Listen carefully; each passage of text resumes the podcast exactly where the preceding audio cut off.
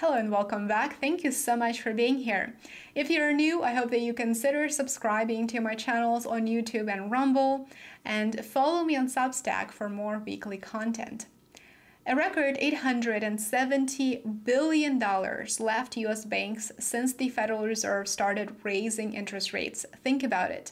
The Fed's first rate hike was in March of 2022, so over a span of just 18 months, US banks have been losing billions of dollars. They lost about $73 billion in deposits every single month on an average.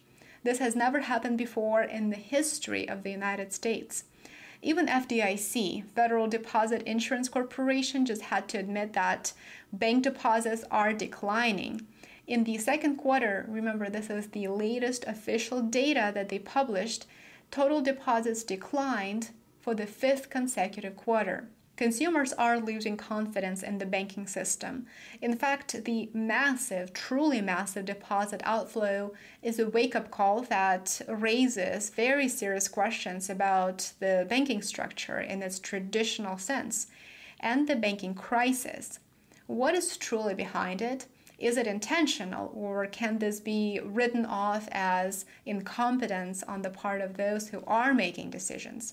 Of course, there's no clear answer to those questions, and the answer may very well be a simple one it's both. In any case, if you think that the banking crisis is over, unfortunately, there's absolutely nothing that supports that perspective. Next year, the banking crisis will get worse precisely because the majority of regional banks are exposed to commercial real estate loans, and I have several videos with more details if you're interested to learn more. This is why mid-sized US lenders are keeping large piles of cash.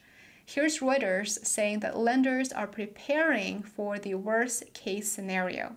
US lenders are holding onto large piles of cash as insurance against a slowing economy, continuing deposit outflows, and looming tougher liquidity rules that could particularly impact mid sized banks.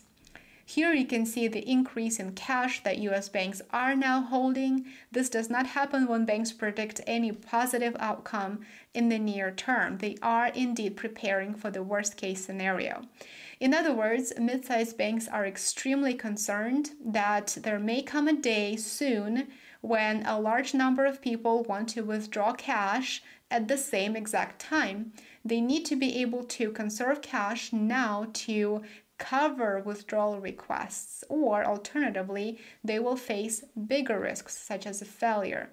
The second reason why we see banks now having higher cash levels is a rise in consumer delinquencies. Consumer delinquencies mean that banks will have to take a loss on bad loans. If we look at consumer delinquencies to date, we'll see there is a sharp increase overall. Auto loans and credit cards are the leaders. Those are rising monthly. Credit card delinquencies rose to 8% as of the end of the second quarter, official data, and auto loans were at 3.8%. Since student loan payments resumed this month in October, unfortunately, we will see delinquencies continue to rise.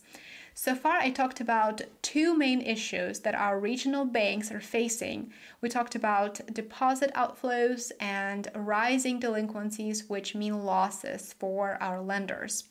There is the third risk factor that nobody seems to be talking about, but it is a purely political one that may be part of the bigger initiative to see fewer banks and more consolidation you understand why it would be beneficial, right? That's along the lines of the WEF agenda. So, the third risk factor that's weighing on small to mid sized banks is government regulation. With so much economic and geopolitical uncertainty, and especially we see an escalation of the war in Ukraine. Nobody is even talking about peace. We see what uncontrolled immigration is doing to our societies. So, banks expect more regulatory intervention as the result of extreme economic stress and risks. Federal Deposit Insurance Corporation and other US regulators have already said that they have a clear intent to introduce stricter liquidity requirements and capital requirements. Liquidity is your cash on hand. Capital mostly refers to their assets, which are loans on the bank's books. One of the biggest red flags is the amount of unrealized losses sitting on the bank's books. What's an unrealized loss versus a realized loss, you may ask? It is a loss on a security that has decreased, that has declined in value, but you just haven't sold that security yet. Once you sell it, your loss will become realized. Here's FDIC saying these losses are increasing with the increase in rates. After declining in the prior two quarters, unrealized losses on available for sale and held to maturity securities increased from the prior quarter to $558.5 billion. That is the amount of unrealized losses that the US financial institutions have on their books. Higher market interest rates and mortgage rates caused market values for debt to generally fall during the second quarter, resulting in higher unrealized losses. And of course, there is no doubt that the same trend continued to date. So we will see the same increases once the Q3, uh, the, the third quarter official data comes out. So, what we are now seeing banks do is sell a portion of these securities at a loss and then add the proceeds from the sales to their available cash. That is a sign of desperation, if you ask me. For example, Bank of America reported that they sold $93 billion from the available for sale segment of the balance sheet in the first two quarters and added the proceeds to cash. They're doing it because they want to de risk and they also want to get a higher return on the cash that they do have. Hopefully, after hearing these details, you're more aware of the magnitude of challenges that regional banks are now facing. This is definitely something to keep your eye on. Now, a quick thank you to the favorite sponsor, ExpressVPN. ExpressVPN will help you keep your internet connection secure at all times. I use it every single day. It is very easy to install. I believe it took me about 15 minutes to set it up. ExpressVPN protects your private data and you don't have to worry if someone is trying to spy on you or is trying to collect your passwords, your financial or medical records. Go ahead and claim your three full months of free service when you sign up using the link shared in the description below. Thank you so much for watching the video. Thank you for taking the time. If you found it useful, give it a like and consider sharing it with your friends and family.